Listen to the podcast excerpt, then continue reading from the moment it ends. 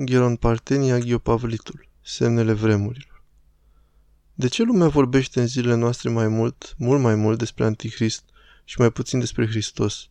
De ce antichristologia acoperă Cristologia? Să vă dau un singur exemplu. Iese în lume un părinte din Sfântul Munte și alege ca temă de discuție pe Antichrist, astfel că la un moment dat foarte mulți despre asta discutau cu miile. Când e vorba de un subiect cristologic, mult mai puțin, mai puțin vorbesc.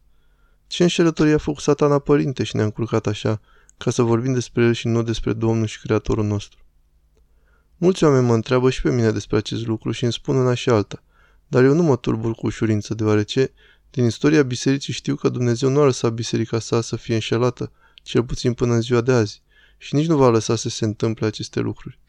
Aceste lucruri pot avea loc și cel rău să facă aceste planuri destructive ale sale, dar Dumnezeu le spulberă pe toate.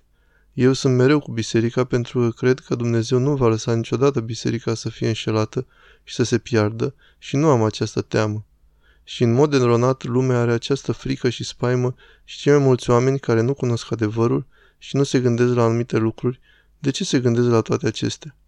O carte a Sfinților Părinți nu ar lua, o carte religioasă nu ar lua să citească. La duhovnii nu se duc și când merg îl privesc ca pe o sperietoare – ei bine și dau drumul la radio și ascultă toate aceste lucruri și cugetă la astfel de lucruri. Oamenii suferă de o teamă nevăzută.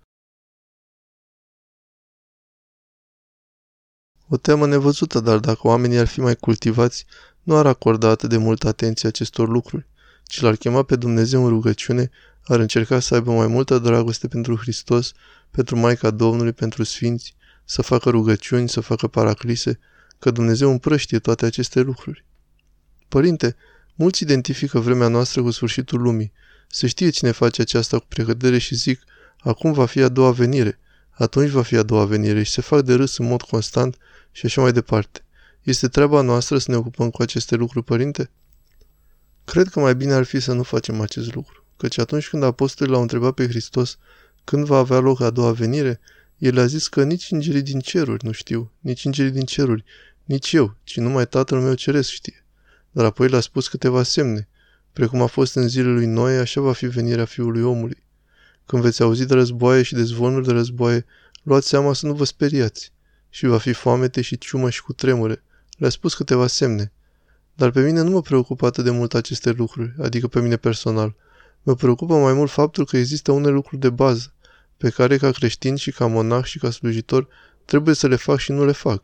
Acestea mă preocupă mai mult.